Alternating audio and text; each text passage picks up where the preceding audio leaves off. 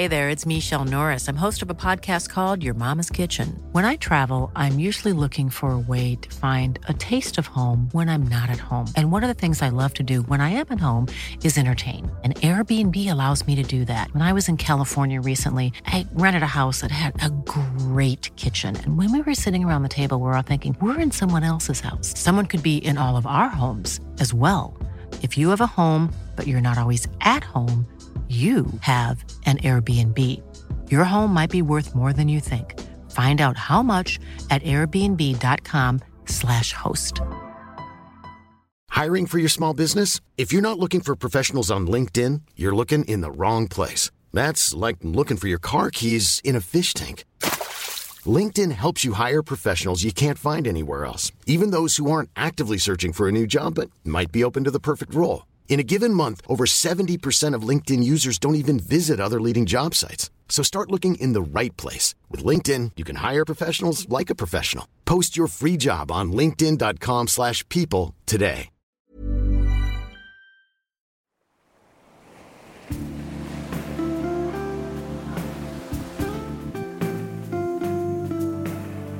From Postcard from the Past and Wardour Studios, this is Podcast from the Past, the Postcard Podcast.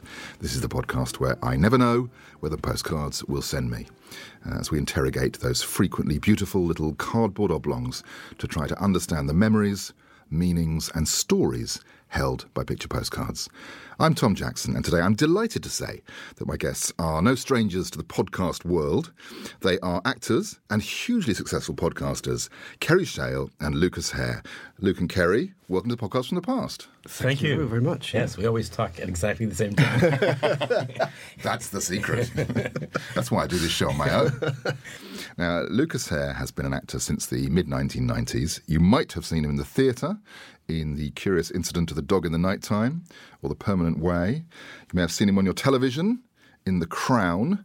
Um, the, how they managed to turn the uneventful life of the royal family into a drama, I don't know. And since 2018, Luke has been co presenting the brilliant podcast, Is It Rolling Bob? Talking Dylan, uh, with fellow guest today, Kerry Shale. Yes. Uh, now, Lucas, you come to the studio today with a PL27 postmark. What's that? Yes. Um, well, you asked me for a postcode that I, I couldn't shake, and and that is a place in North Cornwall, uh, in Polzeath, and my family have had a house there since the 40s. Oh, really? And, yeah, and I've been going there my whole life, pretty much every summer. Not quite, but but certainly my whole life. And it was, if I have a spiritual home, it's there. Um, And it's still in the family, so you can it's still use in the family, but my grandmother bought it in the in the forties, and there, w- it was just her and four kids, and we're we're two generations on from that now, so it's being divided. You know, The calendar year gets shorter, I yeah, suppose. two weeks in August became five days in October half term and things like that. But no, it's it's really lovely, and the only thing that's kind of sullied for me over the years is that what was this wonderfully childlike, innocent, spiritual home place is now. Where David Cameron goes on holiday, so I try Oh, not to really? think about that. It- it Yeah. really close. Well, uh, there was a there was a thing, a local thing about putting a phone mast up in this tiny village because there's no mobile phone signal down there, and I think he was on the phone to Barack Obama once and was slightly cross that he couldn't hear him properly, so campaigned for a mobile phone mast, and that's But he clearly doesn't listen to this, this, this podcast because he should have sent a postcard. Yes. That would have been the perfect way from that part of the world. I'm sure he doesn't listen to this podcast anyway, so we're safe. Well, that sounds very good to me. I, I, I like the sound of that. Um, now, Kerry Shale uh, is an actor and writer whose credits are frankly too many and too prestigious to list fully here. But um, you'll have seen him in the theatre perhaps in Frost Nixon, um, or His Girl Friday at the National, uh, or in True West, or Henry V, or one of his six, six, count them, uh, self written solo shows. Uh, on television, you might have seen him in uh, Patrick Melrose, Mr. Selfridge, Doctor Who, The Trip, and he's been in films too. Um, but Kerry actually spends a lot of time in rooms not unlike this, um, and not just doing his podcast because he is frequently in radio plays and readings, and he's a very um, often heard voice on the BBC. Um, and his latest original radio play, The Kubrick Test, I think it's called, Yes. um, will be heard on radio 4, I think, soon after this podcast goes out. But obviously, you might be listening five years hence, and then you've missed it. You'll have to go back to the BBC Sounds app or whatever it is. Um, now, Kerry, when did you last send a postcard? Whew. I used to send postcards all the time whenever I went anywhere, uh, but uh, the uh, you know the modern age took me over. So I think I I probably stopped sending them about oh I don't know seven or eight years ago. I, uh, much as I love them and I love sending them and receiving them, so I think I was in New York seven or eight years ago. I love sending them from New York because they have lots of stupid, cheap, tacky postcards. Yeah, yeah. Uh, so that's probably the last time I sent one. I, I didn't ask you, Luke. How about you? When did you last send a postcard? Um, I was trying to think about this. I think I can't remember sending a postcard after about 1997, which is also the year I got a mobile phone. So Ah, well, uh, that's, Let's that that may not be a coincidence. yeah, yeah.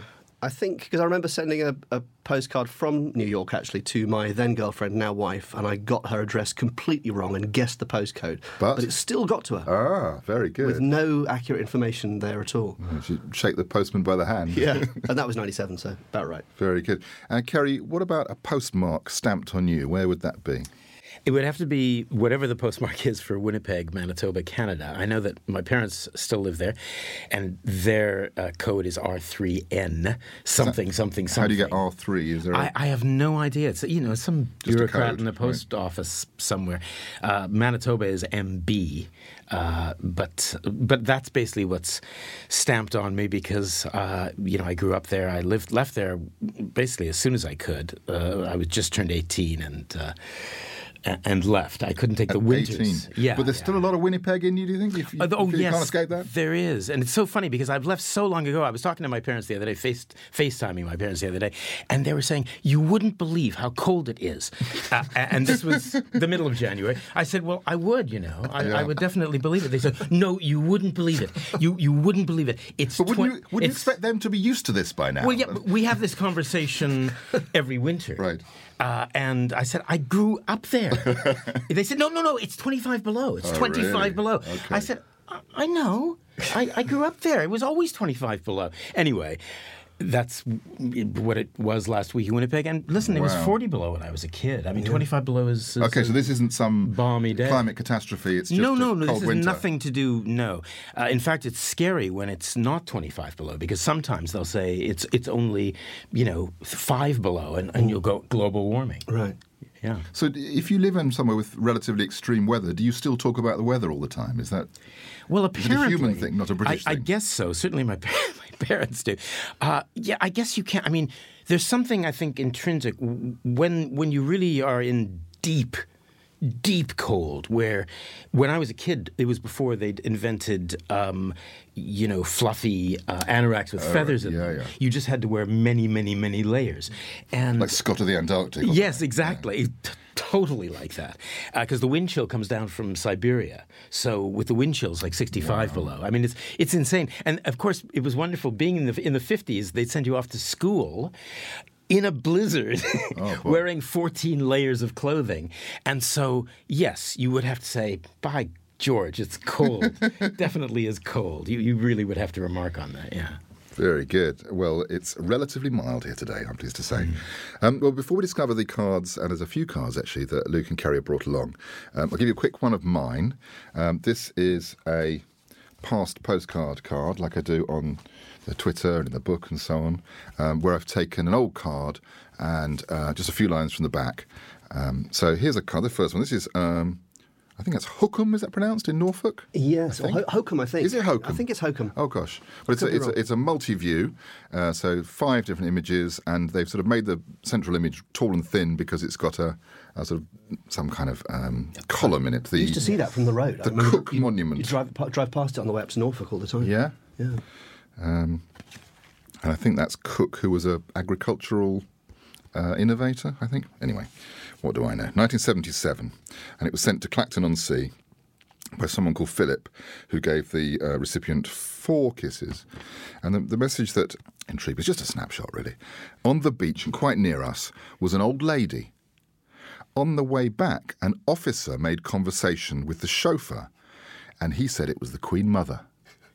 Well, I guess probably from Sandringham, not that far from there. yeah, maybe? it is. Sandringham's quite near there. Yeah. But, uh, I suppose there's a lot of talk about the royals at the moment, and uh, a sort of snapshot from a different age, really. And people looked out and saw the Queen Mother on the beach. It's local newspaper worthy, I think. Yeah, yeah, yeah. Well, maybe that's it. This is a dispatch on the back of a postcard. uh, one more like that. This is a little bit earlier. I think this is another multi-view. Bognor Regis in black and white. Um, five views. Central image is the West Sands and Pier, and this is well, it's certainly pre-decimal. Can't see the date on it, I'm afraid. Um, it's sent to Farnborough in Hampshire um, by a family with a series of initials. And it's quite a nice card, actually. The message um, it's a little story, really, isn't it? We came home and flew Deborah's kite in the field. The string broke, and Mick had to negotiate a ditch, barbed wire, thorn bushes, and a troop of angry bullocks to retrieve it.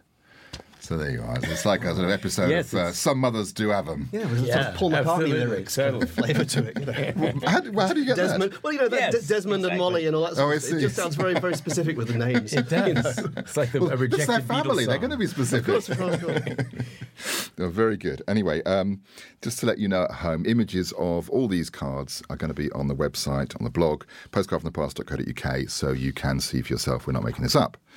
Now, Luke and Kerry, you've been kind enough to come to uh, this new super studio we're using today with some postcards of your own. Um, now, I think we're going to look at uh, them in some batches because we've come uh, so heavily loaded, which is great.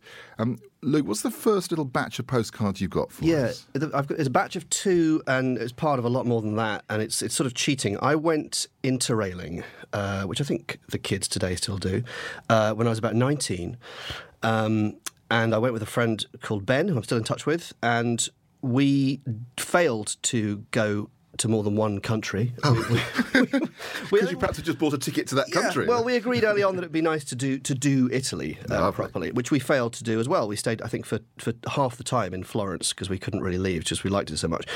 But I would write home, and I suppose today this would be a blog because it's just a sort of oh, stream of consciousness. I'd write six or seven postcards at a time, and then stick them in an envelope, and they would all be fairly dull, and by the time they arrived, almost certainly out of date and irrelevant.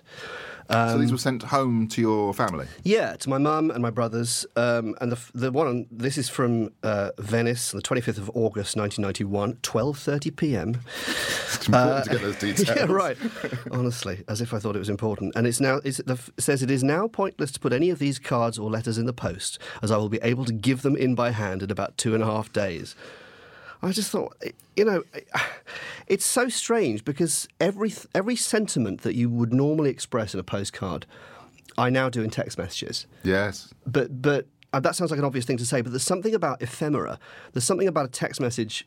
To me, I always think a text message is, is more ephemeral and a little bit more trivial than an email, which is a bit more official and important. And the hierarchy of communication. Don't get him started on emojis. no, don't Do not mention emojis. Oh, do- so don't where does a say postcard fit into this into this You structure? know, I don't know because it- some of them I have are very brief and very text messagey like, but this is more like a blog. Um, and yet, the thing about postcards is that as you're writing them, you know that they're going to take a good three to five days to arrive. And you're sort of undercut, your sense of, of topicality and importance is undercut as you're writing. Because you know that by the time it arrives, this will have happened. It will not be particularly interesting. Um, and you're sort of doing it anyway. But do you think that that sense of having to be topical it actually didn't cross your mind then, and that actually that's that's the modern thought? There's no point in me saying, "Have you noticed that?" Obama has been elected president because the person you've texted it to has already been watching CNN or something. Yeah. So there's that sense of everything having to be urgent. Maybe that was a slower time. Maybe, except that I am very aware. I'm saying things like, you know, by the time you receive this, um, I will be home. But maybe that's because you wrote the postcards at the end of your trip. Yeah, like maybe, like a typically sort of bad correspondent. Exactly. But, but I'm interested in the fact that you're actually trying to communicate I- ideas. Because whenever I would write postcards, it was just, for, for me, it was just, you know, some f- something funny. It was something funny and, and quick. and big writing and no time. Mm. Whereas your writing is very small and there's a lot of stuff on there. Yeah, it makes it So sound like one of those. It's a completely in- different in way of using postcards. than- But I think when you're, whatever it is, 19, 18, 19, and you're sitting outside in a cafe in Florence, Yeah. you want to be seen to be writing something and something quite important and wordy. Yeah. Because it makes you feel important. You suddenly think you're, you're a great, you know, a great literary figure. You've travelled to Europe in that way people do. you are Henry Yeah. James. Yeah, So yeah, I am- basically you're Henry James, even though you're writing a. I am- But what, I am- what Jamesian gems are there you can share with Well, us? I'm writing as if nobody has ever travelled before. I mean, honestly, when I when I was 19, I knew everything, which was so Oh, fucking yes. tedious. You were so much older then. Oh, of Yeah. course. Um, but it, it says, it says, of course, I can now say all sorts of useful Italian phrases. For example, I am waiting for my friend. I have a bad cough. A large bottle of fizzy mineral water, please. Um, and it, then it says, what really matters is that I can now return to England actually knowing that I miss it when I'm away. I can return refreshed, fulfilled, slightly sunburnt, slightly bruised, slightly fitter, smellier, more hungry, and longing for a familiar environment my own bed, my own room, my own surroundings, and not having to catch endless trains to the other side of the country with my life strapped onto my back. wow. And I, I don't know. I've. It's interesting that that I've, I'm saying at 19 that I had to leave the country to feel nostalgic or, or homesick because I've always been slightly embarrassed about my country. um, now more so than ever, and. I think it had occurred to me then that, that you have to go out and get some context in order to really value the place that you come from. Um, I think these are quite profound thoughts, actually. I think I'm impressed. yeah, so am I now. Sort of Do you, do you recognise this chap? Only his self-importance. Only. No, and there's one thing. We also failed to get to a lot of bits of Italy, which was again, I mean, ridiculous. You got a month to see a country, and you fail to get to half of it. But we wanted to go to Sicily, and it said, "I hope that one day we will be able to just get on a plane to Palermo and see the bits we missed." And I have been to Palermo since, and I'm very, very happy to say that I did do that, and it's a wonderful place. But I think that I think I think you got it wrong. These, I think as soon as you go somewhere like Florence, you're stuck there. It's too lovely. Well, that's what Why, to yeah, us. you're not gonna you're not gonna Yeah. bother going anywhere else because your brain can't take in any more. You're just Yeah. you know the, the joys that. Well, I, I remember interrailing and ending up in Florence and, and finding it very very hard to leave. Yeah, we were there for two weeks. I'm always stunned when people come to places for only two days. It, it's the American way of, of doing things. It seems to me like people come to London and only stay for two days. Yeah. Oh yeah, we did London. Well, it's the and way then we did do, Paris. isn't it? You, you did. You don't see a city. You did a city. Yeah. That's just ridiculous. Yeah, I'd love to do the same thing. Just go to uh, basically with my wife. Uh, we go to places for two weeks and you know just walk around and Yeah, well, getting lost is it takes it takes time, and that's the good bit. Yeah, yeah. I, I do. I'm- look at a lot of postcards, and I do see them for people are on um, cruises. So they've been on a Mediterranean cruise or something, and they talk about you know we we we didn't like Malta, we decided we did like Cyprus, and it's, very much we've done this, done that, didn't like that, and it's or didn't went to Morocco, didn't like it. Because I think it's that you know they they're there for three hours, Yeah. and if they get hassled in the street for five minutes, their whole experience is gone, and the a whole country and a whole culture can be written off in like that. But but then again, if you only have time to do that, then you, I certainly couldn't sneer at it. I mean, it'd be lovely to have time to go everywhere. but People don't. So very good. Well, thank you for sharing your your teenage trip to Florence and not far beyond. Um, Kerry, what's the first cards you've got for us? Well, it's a picture. Yes, it is a picture of me and my wife Suzanne, um, painted by uh, our mutual friend Rufus uh, Gerard Wright, to use his painterly name. Uh, Rufus Wright is he's an actor. And, and we were in Frost Nixon together. We, Oh, we shared a dressing room, and uh, and I knew he was a painter, and I saw some of his paintings, and I I'd always wanted to you know have somebody paint me, and so I commissioned him to paint Suzanne and I from from a from a selfie from from this, and I said the there's a, one proviso which is uh, make Suzanne look good. I don't care what you you do because it was for Valentine's Day. It was a, Oh, it was a surprise. That must And have so- taken a bit of planning. uh, yes, it Yeah, did. It did, and you know, so this was uh, what I have in front of me is, is the postcard of the actual painting, and then there's this quote on top. You're the strangest person I ever met, she said, and I said you too, and we decided we knew each other a long time. Uh, that's from a piece of art that we saw in Portland, Oregon, when we were traveling Okay. together, and we we went to this art gallery just before we got on the plane, and then we saw this thing and thought it was beautiful, and um, uh, we said well, we must buy this, and then we had to cart it home. And anyway, so then I said, Rufus, can you please put this on the postcard? layers of meaning. yeah, and it's just it's just a nice thing. And Rufus, It's al- got a kind of a slightly sort of Gilbert and George look. Those things he does with photographs and. Yes, it does. I don't mean the pair of no, no, you. no, the artistic. no, the thing that he. Yes, exactly. I mean the graphic style. Yeah, no, I, I agree. But I'm very fond of it. And um, in fact, uh, when I told Suzanne I was coming on this thing, she said, Oh, are you going to bring the postcard of us? Obligatory, obligatory. Yeah. And I think that's only the second time that in this or the other studio, any studio we've been doing the show, that someone has brought in a picture of themselves on a postcard. The other one was uh, Haircut 100's Nick Heyward, and I brought the card in to show him. Oh, really? So, so you- you're in very, very esteemed company there. Um, well, thanks for that. But now let's go back, back, back to your early days in London, and you've got some cards that you've kept from your sort of bedsit archive. That's right, yeah. Um, so I lived in a bedsit. I got here in 78, and I stayed in a little room in the house uh, of a mad actress uh, in Clapham South. Very nice, very nice. And uh, not particularly. And then, then I moved. I was so thrilled to No, get I'm all for keeping the South London house prices up. So very nice, very nice. that particular house was just a little too crazy. Um, and then I got my own bed set, and I'd, I'd heard about things like they don't have the word bed sit in Canada. They don't have the concept of bed sit. And I knew there was a play called the bed sitting room, and I didn't even know what a bed sit was. But then somebody, a friend of mine said, "Oh, I know of this bed sit," and I was desperate to get out of the the crazy uh, place in, in South London.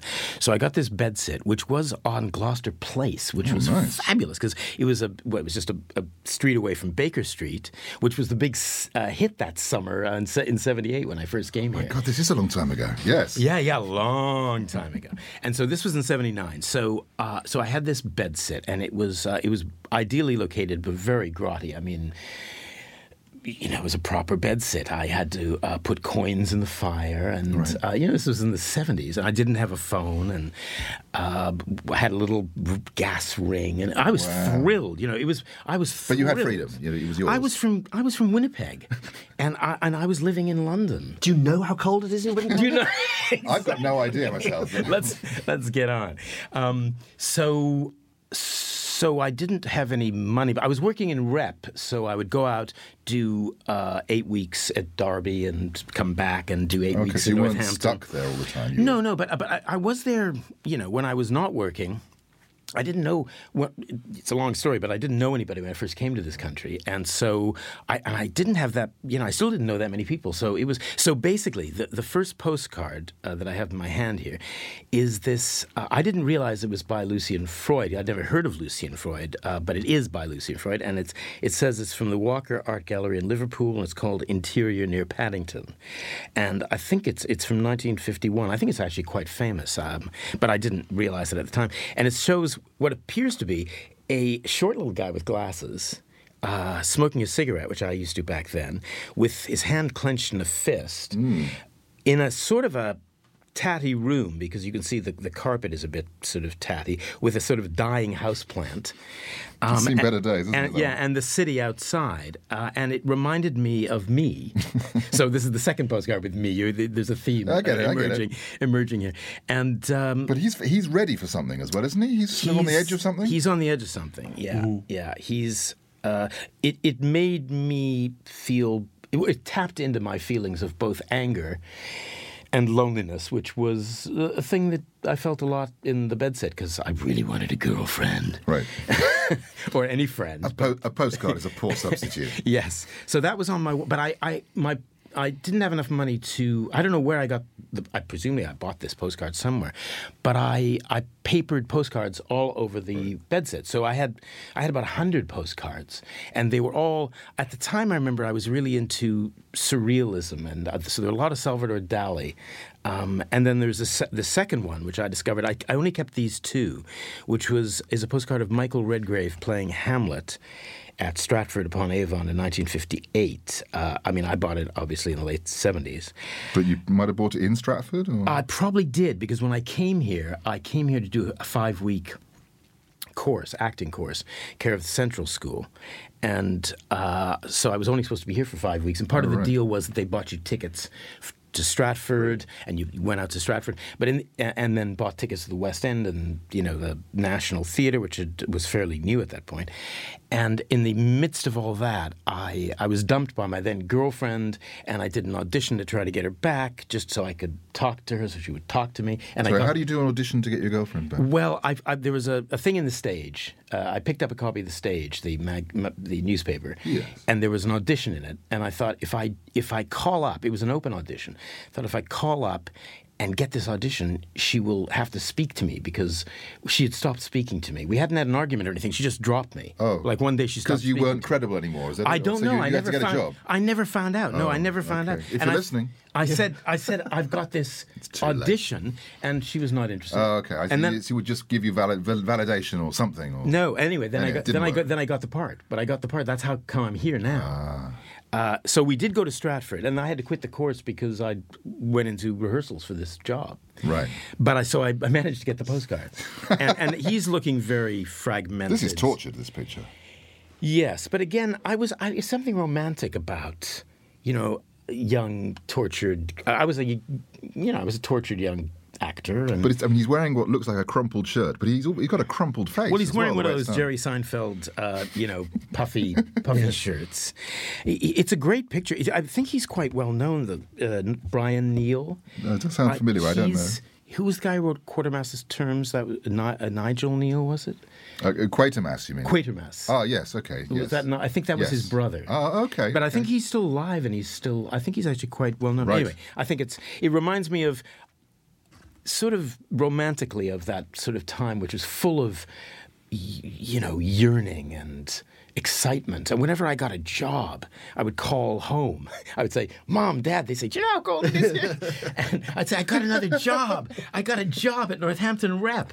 Yeah. And they would say, when does that stop? I've not realized, noticed that stopping myself. no, anyway. it does stop. to, to me now, you, you know, you so you get a job, unless certain jobs excite you, and other jobs you think, well, how much does it pay? Or, or you know, how, how you know, can I get time off to do You have a lot of you, you do a lot of short jobs as well, don't you? So Yes. you, you, jobs that you come and you do, you go and you on to the next thing. And Yeah. I get little short text messages if I, if I if I you know text you about something and you say I can't today. I'm pl- I'm playing a I'm playing a chicken yes. or something. no, it's true. My, my my regular gig now is I'm playing a uh, chicken in a video game, um, uh, and it's a big. It's the lead in the video game. My Lead- lead chicken. so yeah. Very good. Did, did you ever do this thing of postcards sort of stuck on the wall with Blu-Tack, Lou? Yeah, I, I thought I, not so much postcards. I had um, when I was a, a teenager and, and at the second of my two boarding schools, I, was, I surrounded myself with pictures of film stars, um, posters and things like that. And rather like you, I think I didn't realise I wanted to be an actor quite yet, but I was certainly en- entertaining the notion of it.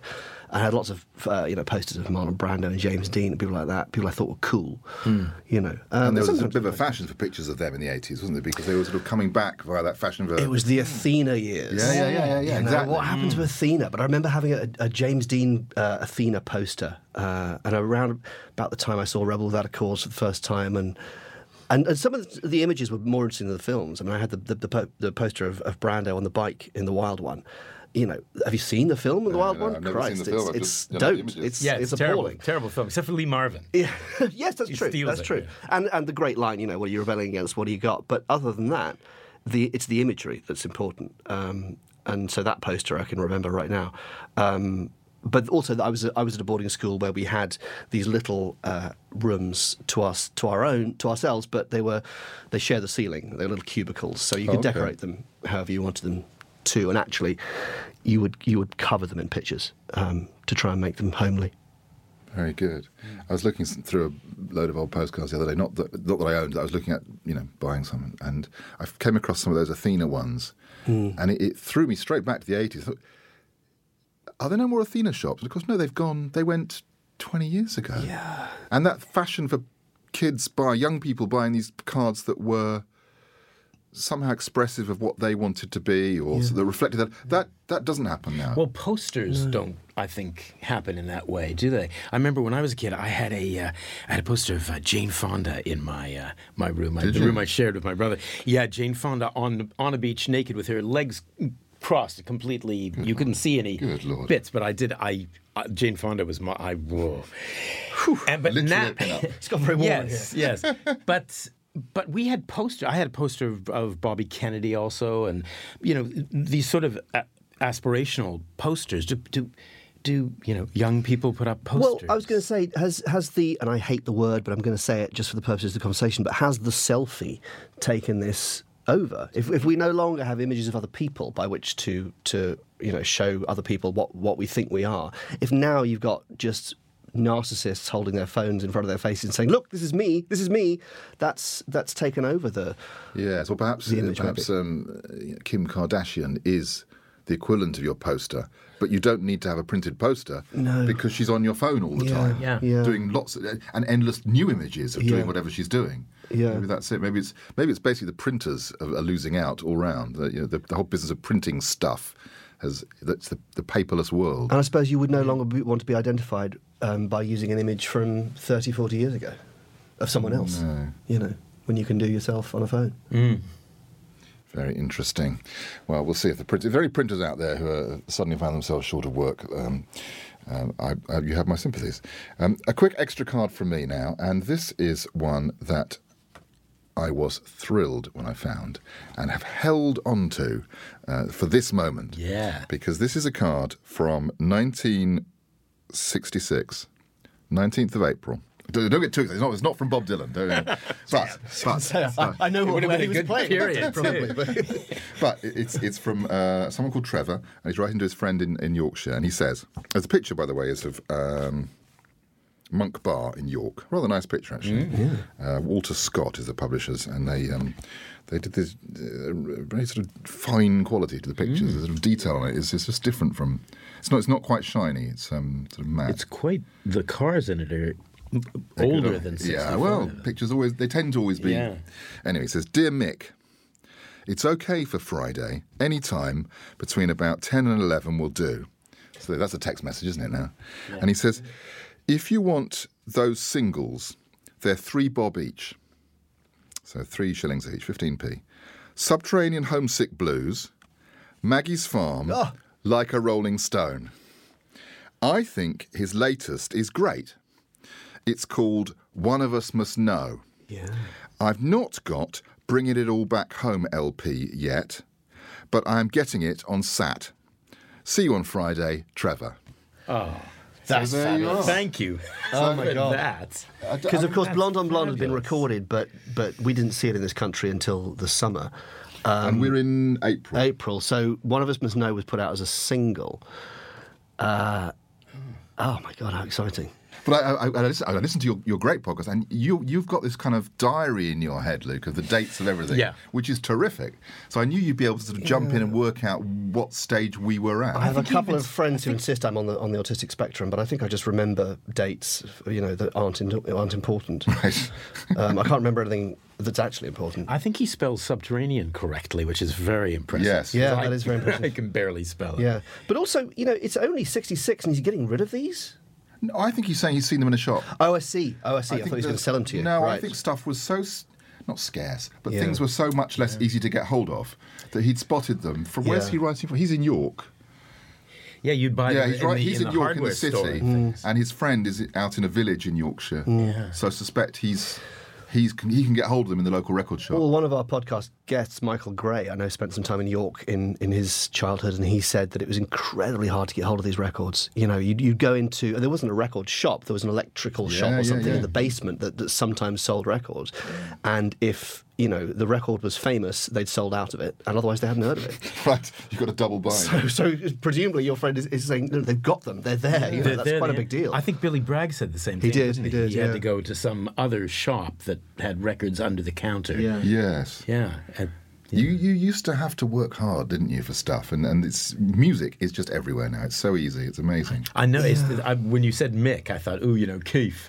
Um, but that's how Mick and Keith met, wasn't it? That they both had uh, LPs under their Yeah, their yeah, yeah, arms. yeah, and yeah. one had Howlin' Wolf, and I can't remember. it was, it was Rockin' at the Hops by Chuck Berry and the Best of Muddy Waters. Oh, okay, Muddy Yeah, Waters, yeah, that's yeah. correct. Well, actually, I enjoyed on your podcast without talking too much about other podcasts, but um, when you had Kenneth Cranham Mm. talking about the record shops in Streatham, just it's just up from where I live, live, and that was fascinating. That uh, you know, up and down Streatham High Road was kind of this. This this was like uh, uh, an outlet for this music from the Mississippi Delta. It was amazing. Yeah, really. You know, and people used to come over to his house. Yeah. to listen to the rec- the Yeah. records because you couldn't hear them anywhere else. Yeah, And I, I suppose the other thing about this, particularly with the Bob Dylan thing, people don't associate now, I suspect, him as a singles artist.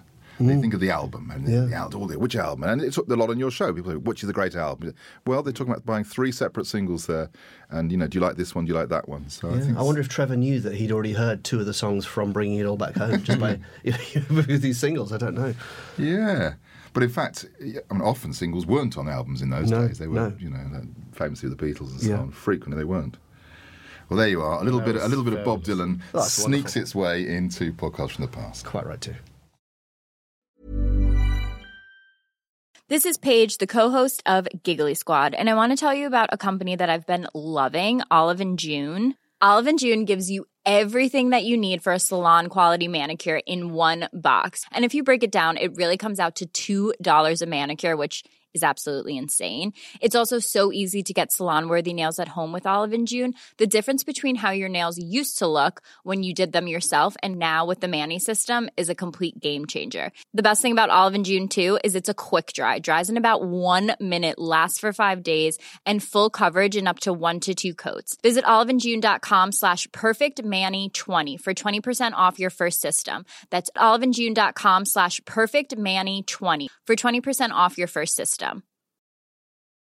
Ready to pop the question? The jewelers at BlueNile.com have got sparkle down to a science with beautiful lab grown diamonds worthy of your most brilliant moments. Their lab grown diamonds are independently graded and guaranteed identical to natural diamonds, and they're ready to ship to your door. Go to BlueNile.com and use promo code LISTEN to get $50 off your purchase of $500 or more. That's code LISTEN at BlueNile.com for $50 off. BlueNile.com code LISTEN. There's never been a faster or easier way to start your weight loss journey than with PlushCare.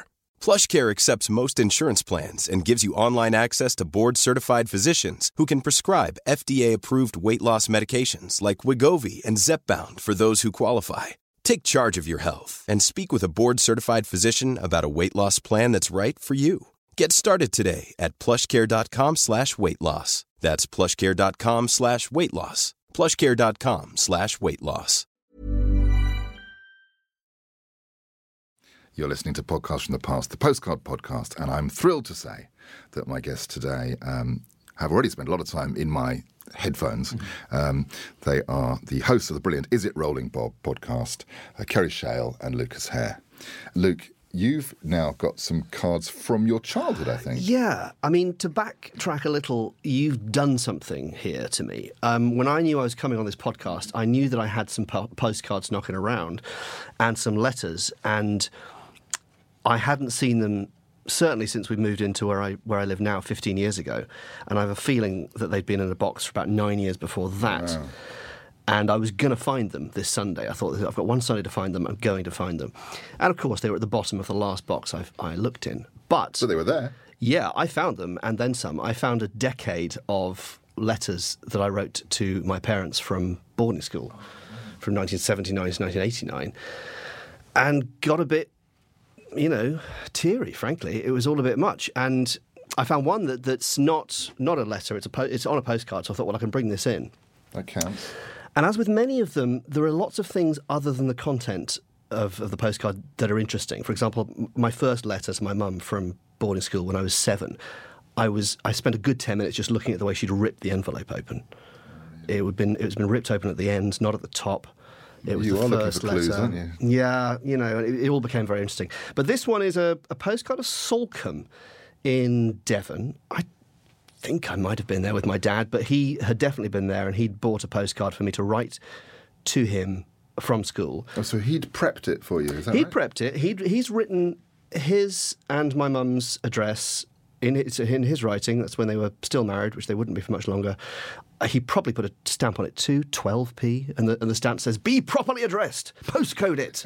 this is from the 17th I of love October. those funny uh, postmarks. I know, 1980. uh, This is from. So this is what when they used to do things like that, and it says in quite good writing, I have to say. So I would have been eight. Dear Mummy and Daddy, thank you for my letters. I came fourth in first orders, and I'm third place in form, capital F. I got your letter this morning. Lots of love, Luke. And that's it. Um, and I was texting my brothers, and we were saying, "What? What were orders?" And we, because all we talk about in our bloody letters is where we came in orders. And I think it was just Like a know, ranking the, of- the ranking in the in the class of of these very small children, you know, obsessed with doing. Well, it better drummed it maths. into you that it matters. So I yeah, guess you. I guess that must have have have been the thing. And yeah, because even five, ten years later, I'm still writing about exam results. And didn't I do well in this? And uh, and actually, this is quite rare. In this is a letter that doesn't demand that I one of them record something off the television for me. for the entire 1980s, a, a decade for which I have no real fondness. Um, you know, I, I was obsessed with asking them to record Blackadder or uh, the rock and roll years. Do you remember Oh, that? yes, yes, little weird modern videos. For, Yeah, well, I, I, you know, I wanted them all. So you know, and then I think my mum wrote to me and said, "I'm so sorry. I, I, I it, was, it was 1962 and I missed it." And I was apoplectic. But this, they're just so demanding. had, I didn't have you as a completist at all. Oh God, I know. even then, even then. Um, but I loved finding all these letters because they are.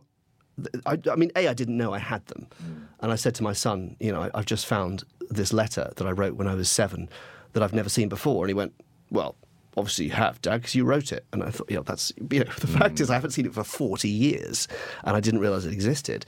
Um, But and also, as the correspondent, as, as the person who wrote it, Yeah. you lived with that postcard for a very short time because Yeah. it wasn't stuck on your fridge. You No. sent it away. Well, you, your parents, but you, you, you, you just wrote it. You gathered your thoughts together briefly, wrote it, and it was gone. So you had a less of a relationship with it than the recipient, I think. Yeah, absolutely. Yeah, my dad would have spent time buying it, and then they would have kept it once they received it, and it was and it was mine very read it with briefly in the middle. Yeah, with its with its weird bleached colours and. Uh, you know, I mean, like- you said this on your on your podcast before that. I mean, this is 1980, but the postcard looks like it could have been any point in the, the 20 years before that. I know, I maybe know. even 30. I mean, obviously, obviously, the picture's always taken before it's printed. That makes Yes. sense. Can't be Yes. later. But no, there's a lag. That I think it's one reason people think of postcards as nostalgic is that the pictures are old anyway. Yes, and they, they, they look antiquated before you even send them. Um, and whether it's anything to do with Photo Precision Limited in St Ives in Huntingdon, I've no idea. Excellent. One of my favourite companies. They're no longer in business. Yeah. Very. And, and there's another one of these. There is another one, and this is youth? this is uh, fast forwarding a bit. Um, this is to December 1996. Um, my mum died that year, uh, very young, and I, you know, took some time with that, as they say, and, and was at home for for a while, and then. I was an actor at that point. I'd been an actor for a couple of years, so I, I felt that I had to kind of get on with things. And this job came up that was more than just a bit of occupation. It was a an international tour of the Tempest with a company called Shared Experience, and we went to various places. We were in Japan for three weeks and Korea for two. So this letter is to my dad just before I'm about to come home for Christmas. uh, What would actually be my- my first Christmas without my mum. So that was kind of creeping up on us. And it's from Seoul, and it says, "Dear Dad." This is more or less the view from my hotel room in Seoul. I've been here a couple of days, although we haven't seen the theatre yet. It's very different to Japan, but once I'd got used to filthy streets and noisy traffic again, I was fine. Japan was wonderful, especially Tokyo and Yokohama. Whilst in Yokohama, I went on the largest big wheel in the world and was a lot less scared than certain hysterical members of the company, some of whom I'm still in touch with. Um, I hope Sam and Ferg, that's my brothers, have kept you up to date from the letters they've received, and I hope you got my last postcard. Everything okay on the home front? I'm really looking forward to seeing you all and spending Christmas in Suffolk. You're right. Living out of hotel rooms and a battered suitcase is beginning to take its toll. I'm quite ready to come home, or will be in 10 days. Longing to see you. Lots of love, Luke. Oh, that's really good.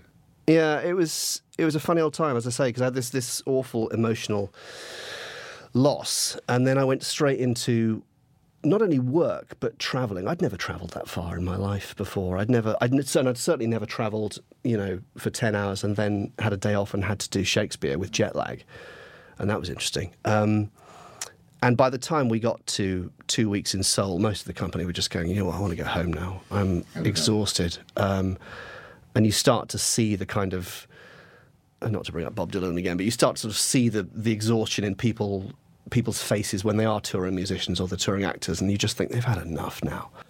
But I get the impression you're not a, you're not really a, a huge traveller because I've, you've read what four cards and two of them you're saying you can't wait to get home.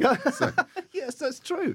That's true. But um, you know, it's what is it? It's very nice to go travelling, but it's so so nice to whatever.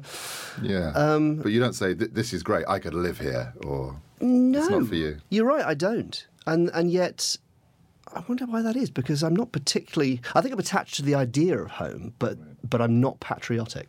I don't Oh, have any home- sense of home doesn't have pride. to be patriotism, does it? No, but I, I don't. You've got to live somewhere. Whenever I come back to England now, I just think, oh, fucking hell. But when you come back to your home behind Oh your yeah, front door, you different. must Home's be pleased, different. you know. But but but Hope so, anyway. baggage reclaim at Heathrow when Yeah, nothing yeah, works. you yeah. think, oh shit. Yeah, Heathrow's a good one as well. Yeah, that's Try Luton. Don't no no no no don't say the L word. No.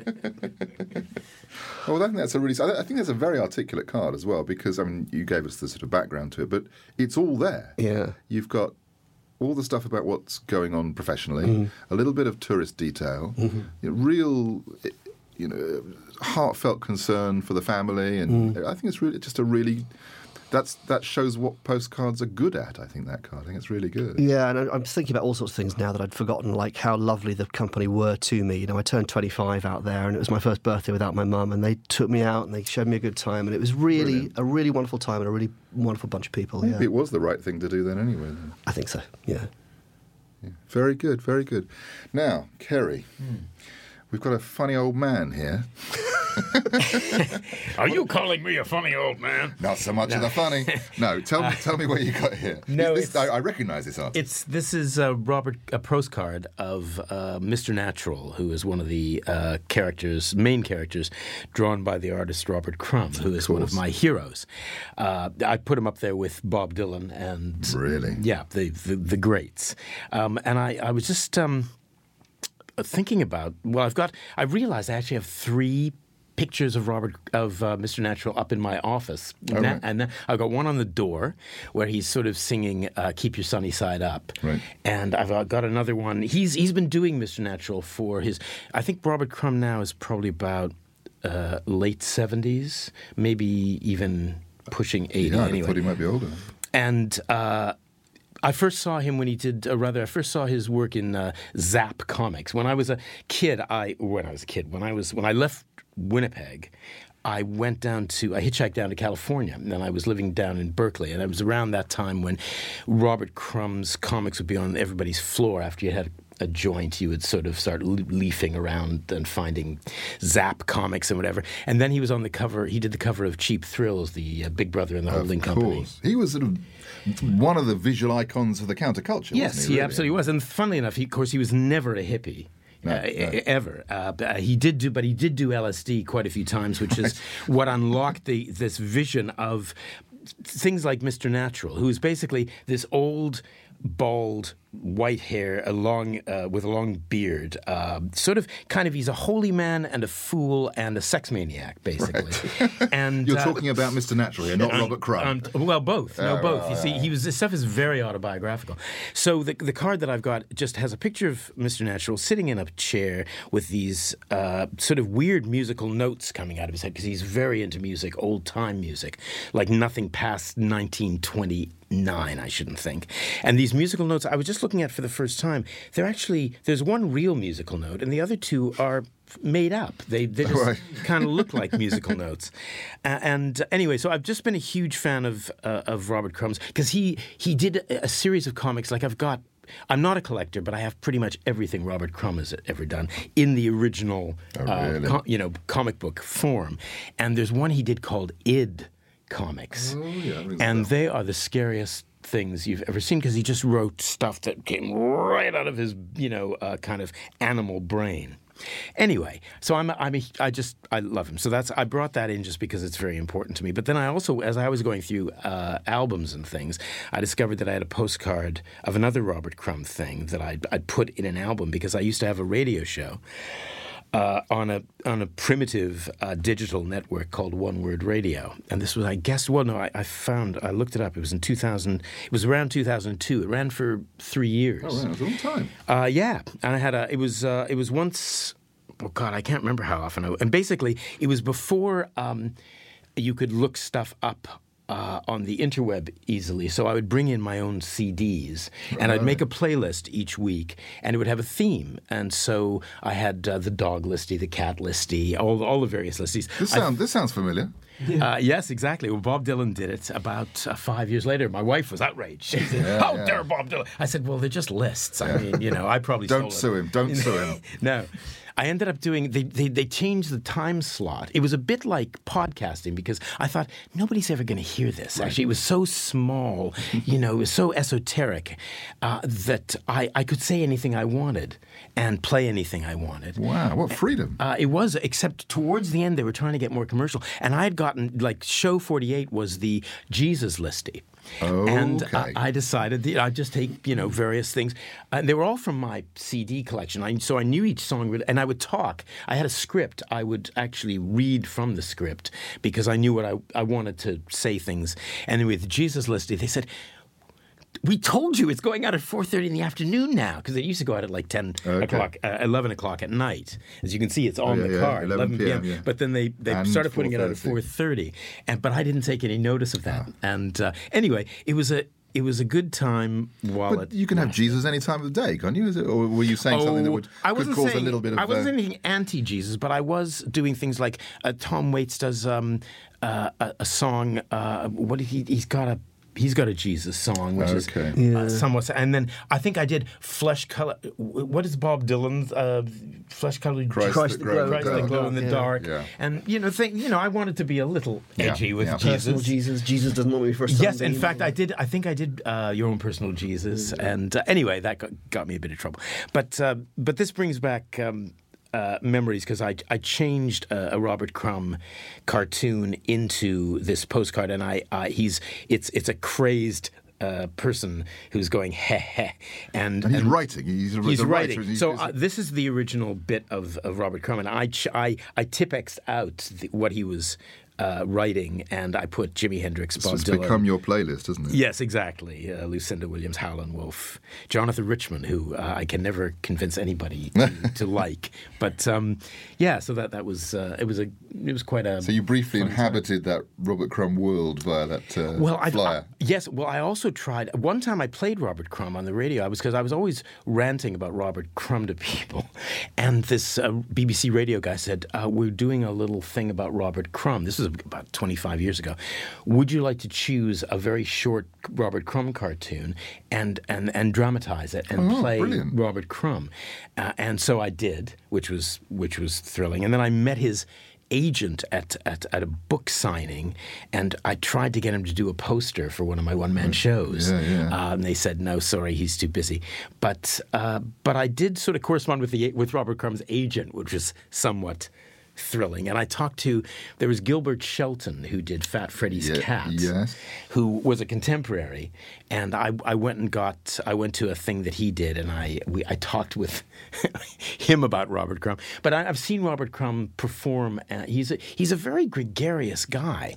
He came here just a few months ago, and he did a concert at the place called the Troxy in the East End. Oh yeah. And he, he came with Terry Zwigoff, the film director. Who made the film Who about made the him. film Yeah, yeah, about I've him, and they're that, still yeah. friends. And they still are sort of very kind of enthusiastic, kind of rudimentary musicians. Uh, Trump, Crumb uh, plays the banjo, and uh, Zwigoff, I think, plays the uh, another uh, stringed instrument. And but they brought in a couple of really shit hot jazz, uh, sort of. Uh, Sort of 1920s jazz musicians nice.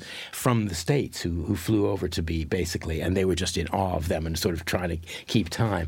And then Robert Crumb was interviewed. He's really a uh, he, he's a very cranky, eccentric. He did a magazine called Weirdo as well, which I have all the episodes of. Anyway, he's the sort of patron saint of of weirdos, and he's a very honest guy, sort of in a way the opposite of Dylan in some ways, because his stuff is so autobiographical and he doesn't disguise it.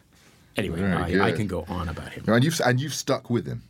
Yes, I have because, and he's gone through all sorts of stuff because you know he had a, he got married and he had a kid and then he he moved from California to the south of France. I know all this because I read his stuff. And the last thing he's pretty much. I don't don't think he's doing uh, too much new stuff now. But the last thing he did was the uh, book of what uh, Genesis. Oh, right. And he did every The word- Bible, not the the pop group. Yes, exactly. yes, yes, he did the. You can you can find it in the remainder bin, the uh, the original book of Genesis. Uh, but he he so he illustrated the first chapter. I'm not very big on the Bible, but it's it's every word of it. Oh, wow. Uh, he just as a challenge, and they said, "What are you going to do next?" He said, "I thought I might try the Quran." Oh, wow. He's that sort of guy. Yeah, yeah. Well, we'll expect to see him in the papers then. yes, yes. Very good. Well, look, um, my head is spinning from these cards and images and memories. And um, thank you both so much, uh, Luke and Kerry. Uh, I'm thrilled that you've shared these cards with me and with the listeners. Um, another quick reminder for everyone at home we're going to have images of all these cards, um, the, the pictures from them. Uh, on the blog, postcardfromthepast.co.uk, so you can see that we haven't made it up. They're all real, and you can experience a little bit of it yourself, um, including one last one in the past postcard style from me. Um, this is Loch Ness. There you go. Um, it's a uh, J. Arthur Dixon card. They used to have this sort of. Um, I- can't describe it. It's sort of faded kind of photographic treatment. Um, very pretty. Uh, and the card is from 1963 and it's sent to Rickmansworth in Hertfordshire from someone called Christine. And. Um, it, it, it's a kind of it's like a curse really I think or a, a kind of threat. It says I must bring my projector over and show you some of the places we visited. Oh. Imagine getting that through the letterbox. Oh. Yeah. That's that we, Phone off the hook. Is that it? No, no, there's a little bit more than There's that. But that's the bit I chose Yeah, that's as, the, scary. as the curse.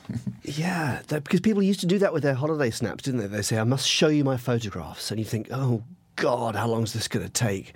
And a projector. Well, Projector that's- kind of takes it to the Oh yeah, serious level. that's we're going to have a meal, then we sit down and we, we you will watch my. There is photographs. no escape. Well, it's going to be painful even before you see the pictures. Oh, yeah. The whole business of the projector. You Yes. And your heart. Your Can you heart can you gets- see that all right? So is, is it working on the screen? Yeah. I'll have another oh. drink. oh yeah. This is us. Oh God. Anyway, well, before we let uh, Kerry and Luke out to take some refreshment at Sansom's Diner, I've got just one more postcard for you both to have a look at. Um, it is customary for us to end sound effects on this one uh, with one of these. So that's what for you to look at. Wow. Is that a? Uh, yes, it's a playable postcard, is it? It's a record postcard. Yes, exactly right. So perhaps you could describe it for me. Well, it looks like uh, the interior of a church or a cathedral, um, and it's basically a paper 45 single, but uh, expanded into a rectangle. So there's a hole in the middle, and if you hold it up to the light, you can see a single. Uh, you can see the grooves on the on the. What's the opposite of the play out groove? The play in groove? I don't know. Um, you can see those grooves, but the rest is a bit a bit more textured. It doesn't look like a. It's Well- a bit 3D, isn't it? Yeah, it's very very very strange. Well, I think I mean it is a record, and it is there is just enough groove in there. But if we ask young Tom nicely, um, he might be able to put it on the record player next door, and we can see if we can get something from it. Oh yes, please.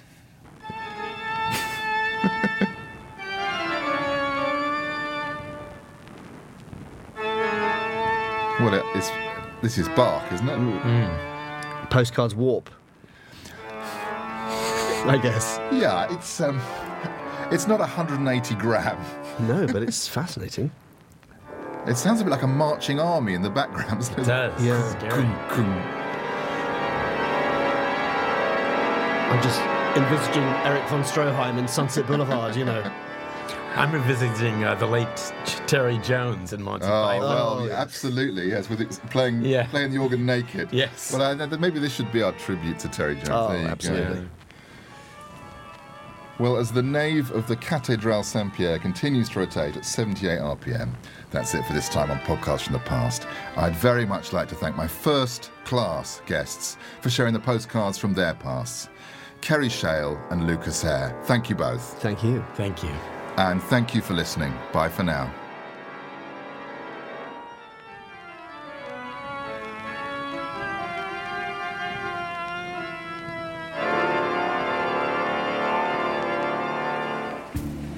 You can see more postcards with their messages posted every day on Twitter. Do follow me at Past Postcard. And you can buy the book, Postcard from the Past, by me, Tom Jackson, at Amazon and all good booksellers. And if you're looking for podcast production, check out wardorstudios.co.uk.